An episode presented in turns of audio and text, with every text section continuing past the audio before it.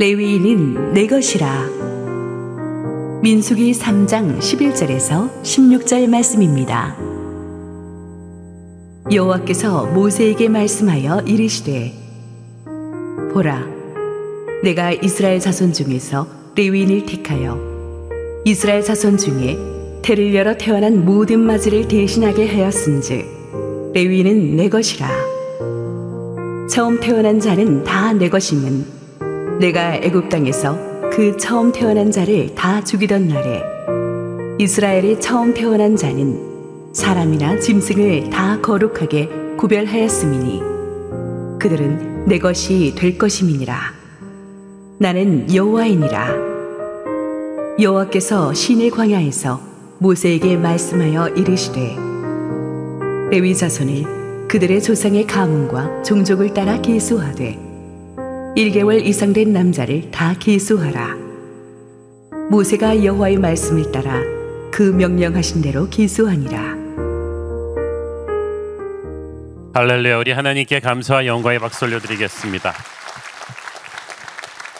우리 신년 특세 11일 차에 오신 모든 성도님들에게 하나님의 은혜와 기름 부으심이 충만하기를 축원합니다.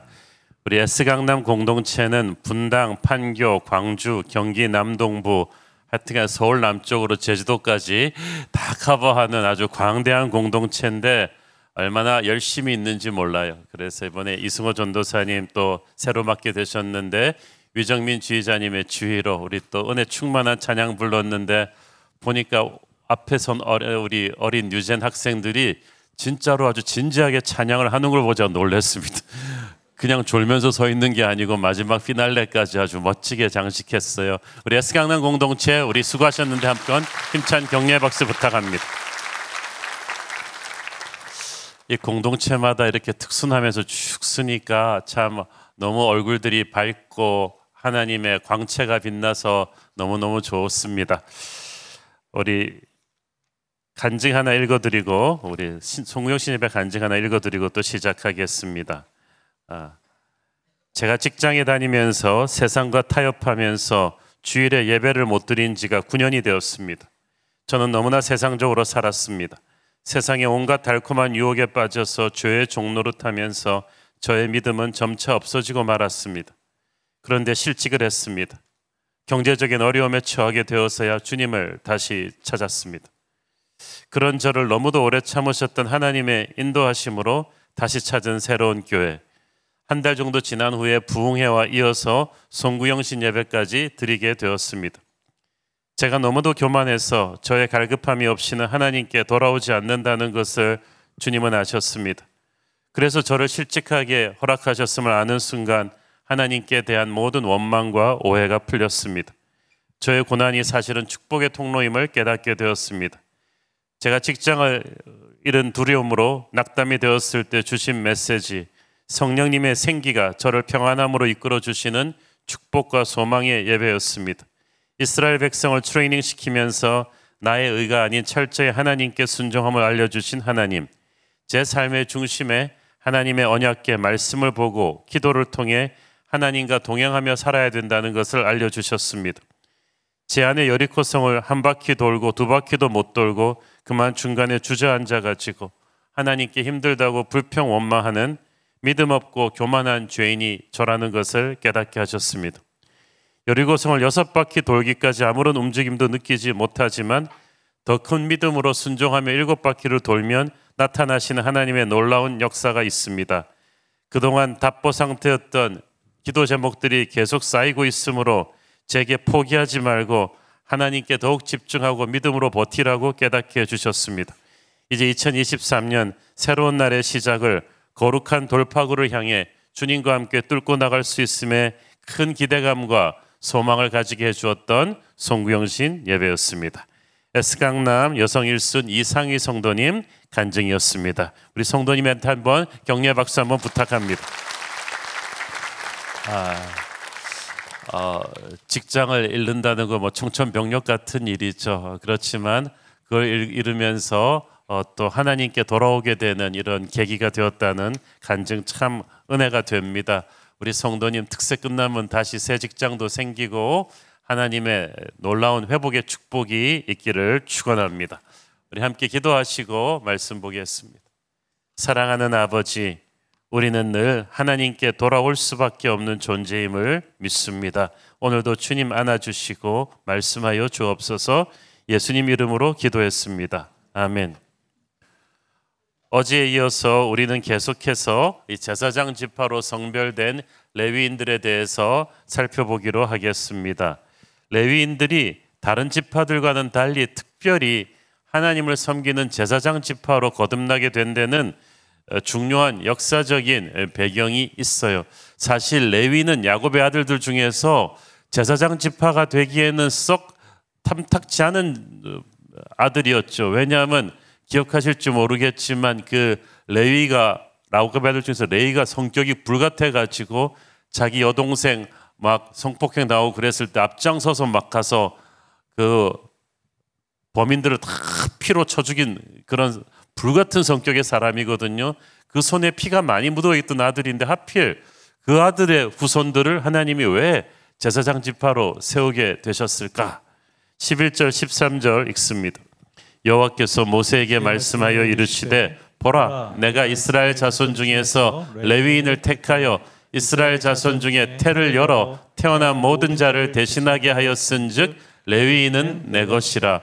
처음 태어난 자는 다 내 것임은 내가 애굽 땅에서 그 처음 태어난 자를 다 죽이던 날에 이스라엘의 처음 태어난 자는 사람이나 짐승을 다 거룩하게 구별하였음이니 그들은 내 것이 될 것임이니라 나는 여호와이니라 처음 태어난 자 장자는 굉장히 이스라엘에서 중요합니다. 재산 상속 때 다른 아들의 두 배를 받을 정도로 장자가 아주 존귀함을 받았는데 하나님께서 출애굽 직전에 이 바로의 강팍한 마음을 꺾기 위해서 애굽의 모든 집안의 장자들을 하룻밤에 다 죽이셨죠. 그런데 문설주의 어린 양의 피를 바른 이스라엘의 장자들은 다 살려주셨어요. 그래서 하나님께서는 이스라엘의 모든 장자들을 향한 소유권을 정당하게 주장하실 수 있게 되셨는데 이스라엘 장자들을 취하는 대신에 레위인들을 하나님의 소유로 받으신 거예요. 이제 그들은 세상에 대해서 죽고 하나님의 일만 하면서 살라는 거예요. 너는 이제 이미 죽었다. 육체 목숨은 죽었고 이제 하나님의 일을 하면서 살아야 된다. 어린 양의 보혈로 그 핏값으로 사신 사람들이 바로 레위인이었습니다. 그래서 레위인들은 예전에는 죄를 많이 지은 가문의 자손들이었지만 이제 이스라엘의 핏값을 이스라엘이 죽어야 될 자리에 대신해서 죽은 것처럼 이제 이 사람들이 희생 제물의 피를 다룰 수 있는 제사장 가문이 된 거예요. 그들만이 어린 양의 피를 들고 재단에 들어갈 수 있었습니다. 그 어떤 희생 제물로도 하나님의 마음을 흡족하게 하지 못했지만 어린 양의 보혈만이 그것을 가능케 했습니다. 예수님의 보혈만이 우리의 예배를 하나님이 받으실 수 있게끔 하는 거예요. 레위 제사장은 피를 다루었기 때문에 그래서 하나님과 백성들 사이에 브릿지 공적인 중재자가 되었습니다. 훗날 예수 그리스도께서 우리의 중조자가 되시는 것과 같았어요. 그래서 레위인들이 탄생하고 그들이 사역하게 된 것은 모두 어린 양의 보혈과 관련된 사람들이에요. 레위인들은 오늘날 왕 같은 제사장들 우리 모두를 어떻게 보면 상징하는지도 모르겠습니다. 특히 하나님의 일을 하는 사람, 목회자건 평신도건 교회에서 작은 일이라도 성막을 섬기는 사역을 하는 사람들은 자신의 세상적인 욕망을 십자가에 못 박은 사람입니다. 옛사람은 죽고 성령의 새 사람이 살아난 사람들인 줄을 믿습니다. 12절 13절에 보면은 하나님께서 레위인은 내 것이다라는 말을 연거푸 세 번이나 하셨습니다. 다른 사람 손대지 말라는 거죠. 내 것이다. 이 말의 의미를 이해하기 위해서는 먼저 12절에 하나님께서 내가 레위인을 택했다는 말씀을 이해해야 됩니다. 여기서 택했다는 히브리어 라카흐는 아내를 얻다는 뜻이에요. 특별히 다른 것과 구별된다는 거죠. 이사야서에 보면은 내가 너를 지명하여 불렀다. 너는 내 것이다라고 하셨다는 거예요. 어, 이 헤드헌터들이 보면은 어떤 사람을 어떤 기업과 매치시켜 주기 위해서 이 사람에 대한 프로필을 샅샅이 훑잖아요. 아무나 기업에 소개시켜 주지 않습니다. 잘못 소개시켜 줬다가 헤드헌팅해서 망하죠.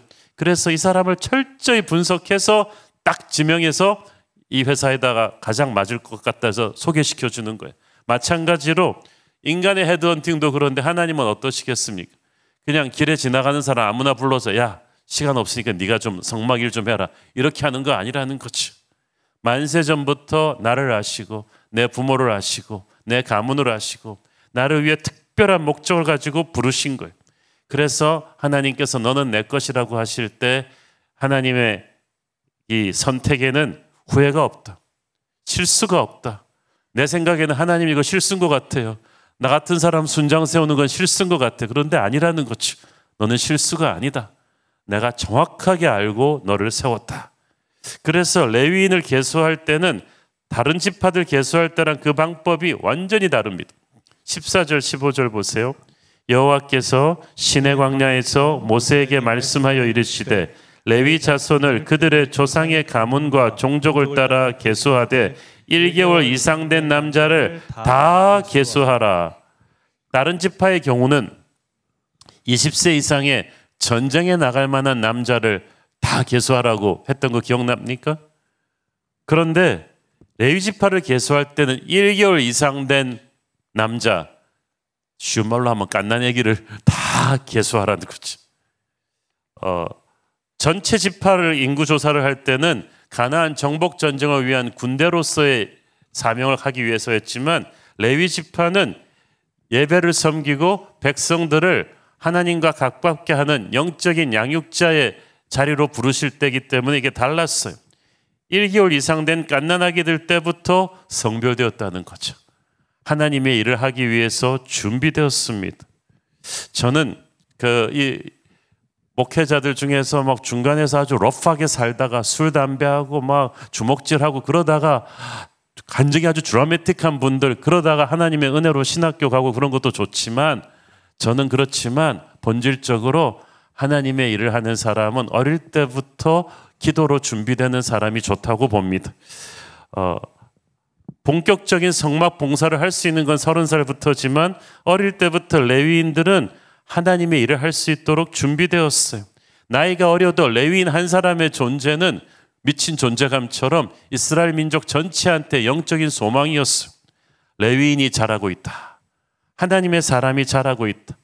예수님은 어렸을 때부터 달랐어요. 사무엘은 어렸을 때부터 하나님의 음성을 들었어요. 그래서 하나님께서는 갓난아기 때부터 너는 내 것이라고 하시면서 너의 인생 전체는 앞으로 나의 일을 위해서 준비될 것이라. 여러분 그래서 갓난아기라고 아이들 어리다고 함부로 대하지 마세요. 얼마나 귀한 존재인지 몰라요. 하나님의 놀라운 계획이 그를 향해 담겨 있습니다. 왕의 유전자가 거기 이미 들어가 있는 거죠. 너는 왕의 왕이신 하나님을 섬길 사람이다. 그래서 하나님을 섬길 수 있는 거룩한 왕의 유전자를 내가 주었다. 내가 어미 태중했을 때부터 너를 알았다. 우리 자녀들 어릴 아기 때부터 우리가 이렇게 축복하고 선포하고 키우기를 바랍니다. 레위인들에게 너는 내 것이라고 하실 때는 너는 나를 위해 살아야 된다. 거룩한 집중력을 가져라. 한눈 파지 말라는 뜻이. 여러분 이게 얼마나 중요하면 하나님께서 이스라엘 전체를 나중에 제사장 나라 삼으시면서 너희들이 지켜야 될 십계명을 주셨잖아요. 십계명 넘버 원, 투가 우상 숭배하지 말라는 거죠. 제일 중요해. 영적인 불륜을 범하지 않는 것. 우리가 딴 거 사고 치는 건 괜찮지만 하나님은 질투하시는 하나님입니다. 우상 숭배는 안 된다는 거죠. 특히 하나님의 종으로 삼은 사람들에게는 그렇습니다. 세상의 어떤 것에도 관심을 끄고 하나님에게 인생 최우선 순위를 두라고 하십니다. 레위인들은 전쟁에 안 나가도 되고 농사나 목축업 장사 같은 다른 직업 갖지 않아도 됩니다. 다른 지파들이 내는 11조로 생활합니다. 그렇지만 어유 그럼 세상 팔자 좋은 직업이네. 그게 아니라는 거죠. 레위인은 직업이 아니라 소명이에요. 그래서 다른 직업은 출퇴근이 있는데 레위인은 출퇴근이 없어요. 24시간 그들의 마음과 생각은 항상 하나님께 가 있는 거죠. 그들은 오직 하나님의 임재 앞에 복속된 자입니다. 오직 이스라엘 백성들이 하나님을 예배하고 말씀대로 살 수 있도록 그들 자신이 거룩한 하나님의 예배자로 계속해서 살아가는 사람이 예외인들이 다른 것에 관심 갖는 것을 하나님은 용납하지 않으셨습니다. 그래서 그들은 24시간 내내 하나님의 임재 앞에 깨어 있어야 했던 거야. 하나님이 레위인들에게 너는 내 것이라고 하실 때는 또한 이 말을 영적인 세계에서 선포하신 것입니다. 천군 천사도 듣고 그들을 호위해야 되고요. 마귀도 듣고 그들을 두려워하라는 뜻입니다. 영적인 세계에서 하나님의 보이지 않는 어떤 보호막이 그들을 지킨다는 뜻입니다. 그래서 그들이 하나님을 버리지 않는 한 하나님이 그들을 지킵니다. 사탄 마귀가 그래서 하나님의 종으로 헌신된 사람들을 항상 두려워하고 경계하고 공격하겠지만 하나님의 눈치를 보면서 기가 꺾인 채로 할 수밖에 없다는 거죠. 사람도 자기 건 철저하게 챙기고 지키잖아요. 근데 하물며 망군의 여호와께서 내 것이라고 선포하신 우리를 챙기시고 지키시지 않겠습니까? 저는 여러분이 그런 담대함이 있기를 바랍니다. 어떤 상황 속에서도 기죽지 마시고 주눅들지 마십시오. 이사야서 43장 2절 말씀 네가 물 가운데로 지날 때 내가 너와 함께 할 것이다. 강을 건널 때 물이 너를 침몰하지 못할 것이며 네가 불 가운데로 지날 때에 타지도 아니할 것이요 불꽃이 너를 사르지도 못하리니 할렐루야. 또한 레위인들에게 하나님이 너는 내 것이라고 하실 때는 내가 너를 책임지겠다고 하시는 거예요. 신명기 10장 9절을 보세요. 그러므로 레위는 그의 형제 중에 분깃이 없으며 기업이 없고 네 하나님 여호와께서 그에게 말씀하신 같이 여호와가 그의 기업이시니라. 기업이 없다는 것은 농사에서 지을 땅도 주지 않았다. 목축할 만한 양떼도 주지 않았다는 뜻이. 그러면 농경문화, 목축문화에서 뭐 먹고 살아요? 하나님이 그들의 기업이 될 것이다. 그래서 백성들이 하나님께 드리는 11조를 가지고 레위인들을 먹여 살리잖아요. 그러니까 레위인들은 유사시에 어떤 생명보험도 없어요. 손해보험, 상해보험, 실업자 수당, 비상은행 잔고 이런 거 아무것도 없는 거지. 하나님이 먹여 살릴 것이다. 레위인들이 그래서 이스라엘 지파 곳곳에 흩어져서 살았는데 모든 지파들이 하나님께 헌금을 내면 거기서 이제 레위인들을 먹여 살리는 거지. 레위인들이 얼마나 불안했겠어요. 그렇지만 하나님을 믿고 세상 욕심을 내려놓았어요. 주의 이름만 전념한 거예요. 넉넉하지는 않았지만 행복하고 감사한 삶을 살았습니다. 오늘날 우리도 이 땅에서는 왕 같은 제사장들이지만 이 땅에서는 유산이 없어요. 그러나 불안해할 필요가 없습니다. 모든 것을 가지신 하나님께서 우리의 유산이 되십니다. 우리의 기업이 되세요. 저는 이스라엘 백성들을 위한 이 성막을 섬길 예배자로 레위인들 어렸을 때부터 하나님이 이렇게 주의 깊게 딱 세로파트 성별하시는 걸 보면서 준비하시는 것을 보면서 느낀 게 많습니다. 하나님께서는 어떤 일을 얼마나 많이 하느냐보다 누가 그 일을 하는가에 관심이 많으세요. 그 일을 할 사람에 대해서 굉장히 정성을 기울이시고 어렸을 때부터 그를 준비하시고 키우십니다.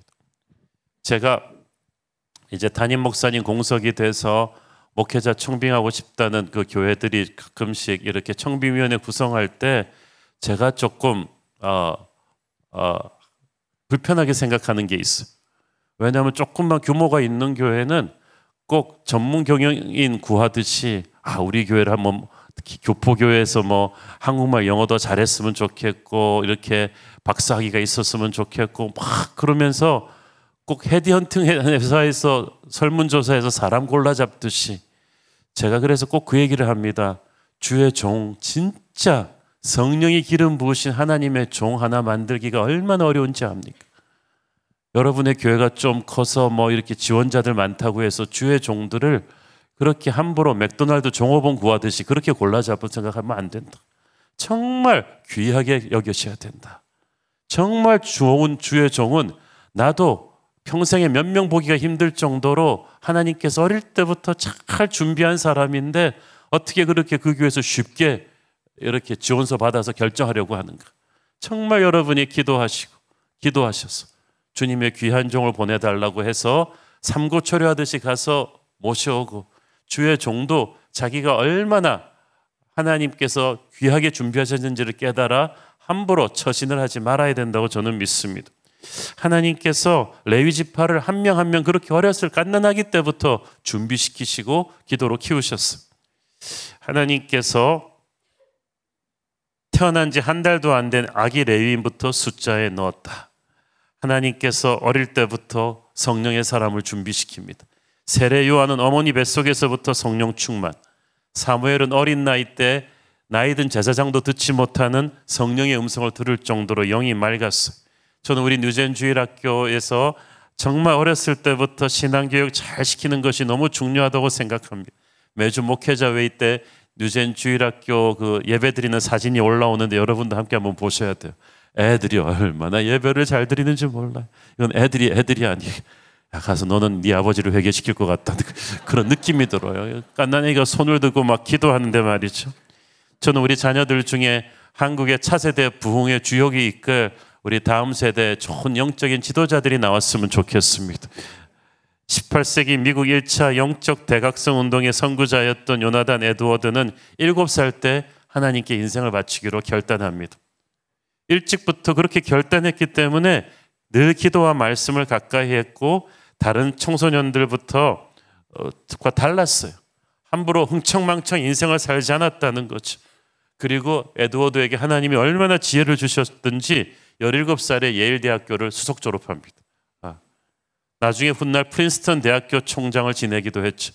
목사님이었지만 당대 지성들이 그의 설교에 그의 조언을 듣고 변화받았다는 거죠.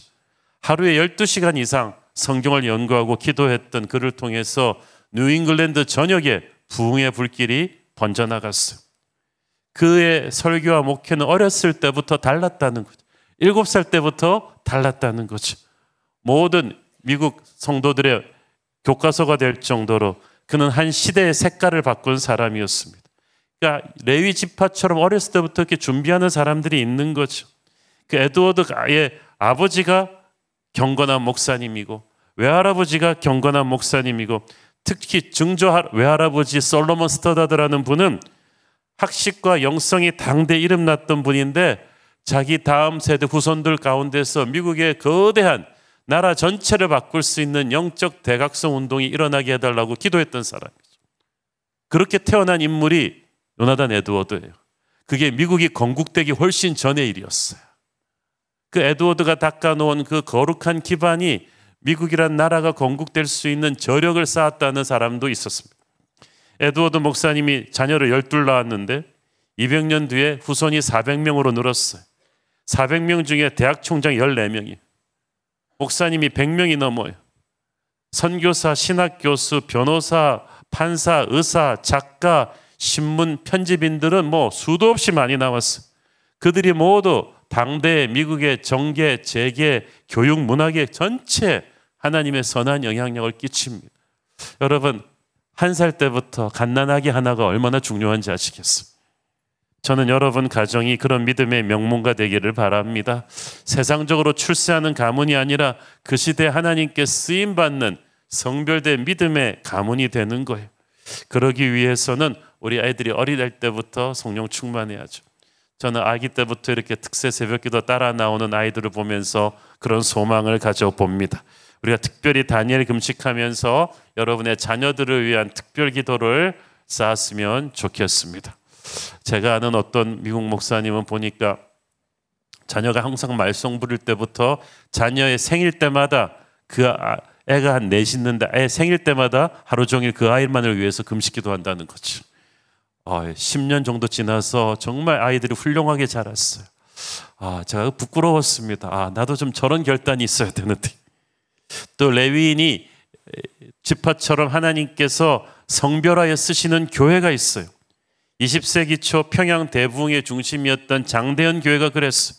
그래서 평양 시내가 동양의 예루살렘이라고 할 정도로 늘 평양 시대 전체를 성령 충만한 곳으로 바꾸었던 어, 평양 장대현 교회는 아무랬던 일제 그 식민지 시대 한국 교회 서광을 밝혔던 교회였죠. 1970년대는 캘리포니아의 칼보리 채플이 그랬습니다. 그 당시 미국의 히피 운동, 신은 죽었다. 그래서 막 술과 마약과 섹스에 젖은 젊은이들이 교회를 썰물처럼 빠져나가던 시대. 미국에 희망은 없다고 막 그렇게 가득하던 그 시대에 미국의 그 마약 먹고 널브러져 있는 바닷가를 다니면서 전도하던 척 스미스 목사님이라는 분이 있었고 그를 통해서 수많은 히피 젊은이들이 막 수백 수천 명 수만 명씩 주님께로 돌아왔어요. 그들이 모여들었던 교회 갈보리 채플은 70년대에 미국의 한 시대를 보혈의 빛깔로 바꾸어 놓은 하나님이 성별하여 쓰신 교회죠. 영적으로 암울한 시대에 하나님이 레위 지파처럼 쓰는 교회가 있다는 거죠. 저는 21세기 한국교회 이 시점에 우리 새로운 교회가 그런 교회일 줄 믿습니다. 단순히 큰 교회가 아니라 하나님이 거룩한 영향력을 발휘하실 특별히 쓰시는 교회 말이죠. 하나님이 또 레위 지파처럼 선별하여 쓰시는 나라와 민족이 있어. 이스라엘이 나라 전체가 레위인 같이 제사장 나라로 부름받았잖아요. 그래서 하나님이 복을 많이 주셨어요. 홍해도 갈라주시고 광야에서 만나도 주시고 젖과 꿀이 흐르는 약속의 땅도 주시고 언약궤도 주시고 성전도 주시고 그들이 제사장의 나라로 하나님 말씀대로 살았더라면 얼마나 위대한 민족이 되었겠어요. 그런데 선민의식에 빠져 교만해지고 우상숭배하니까 그냥 허물어져 버렸잖아요. 그 지금도 하나님께서는 하나님의 나라로 쓰임받을 민족을 찾고 계세요. 선교사를 가장 많이 보낼 수 있는 민족, 거룩한 영향력을 세상에 퍼뜨릴 수 있는 민족, 18세기, 19세기에서는 영국을 그렇게 쓰셨었고, 미국을 그렇게 쓰셨었고, 이제 한국이 그 70년대 한국교회 거대한 부흥운동의 주역 중 한 분이었던 CCC 김준권 목사님이 그래서 예수 한국 이야기를 자주 하셨어요. 한 시대에 우리 한국이 이스라엘처럼 하나님께 바쳐지는 그런 거룩한 제사장 나라가 되었으면 좋겠다. 그래서 대통령을 비롯한 국가 지도자들이 매년 참석하는 국가 조창 기도에도 그분이 시작하셨고 그리고 한 도시를 하나님께 온전히 한번 바쳐보자는 성시화 운동도 이렇게 시작하셨었죠. 어, 나라 지도자들이 기도하고 성경대로 나라를 경영하고 장사하는 사람들이 정직하게 장사하고 태어나는 어린아이들에게 다 성경을 가르치는 나라, 세계 곳곳에 선교사를 가장 많이 보내는 나라, 그래서 예수 안 믿는 것이 옛날 양반 상놈 시대 상놈된 것처럼 부끄러워지는 나라, 그래서 온 세계 사람들이 성지순례 오는 거룩한 코리아가 되기를 기도한다고 그 당시 기독교 인구가 얼마 되지 않았을 때도 그렇게 젊은이들에게 외치셨던 것이 기억이 납니다. 오늘날 한국 교회가 어렵다 보니까 그런 부흥의 꿈은 사라지고 생존만들을 얘기하는데 저는 다시 한번 우리가 제사장 나라로 레위 민족의 나라처럼 그렇게 쓰여질 수 있다고 믿습니다.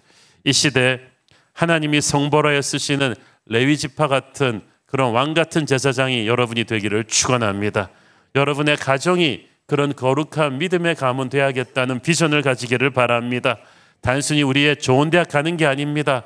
이 시대를 이렇게 쓰임 받을 수 있는 하나님의 자녀가 되는 게 목표입니다.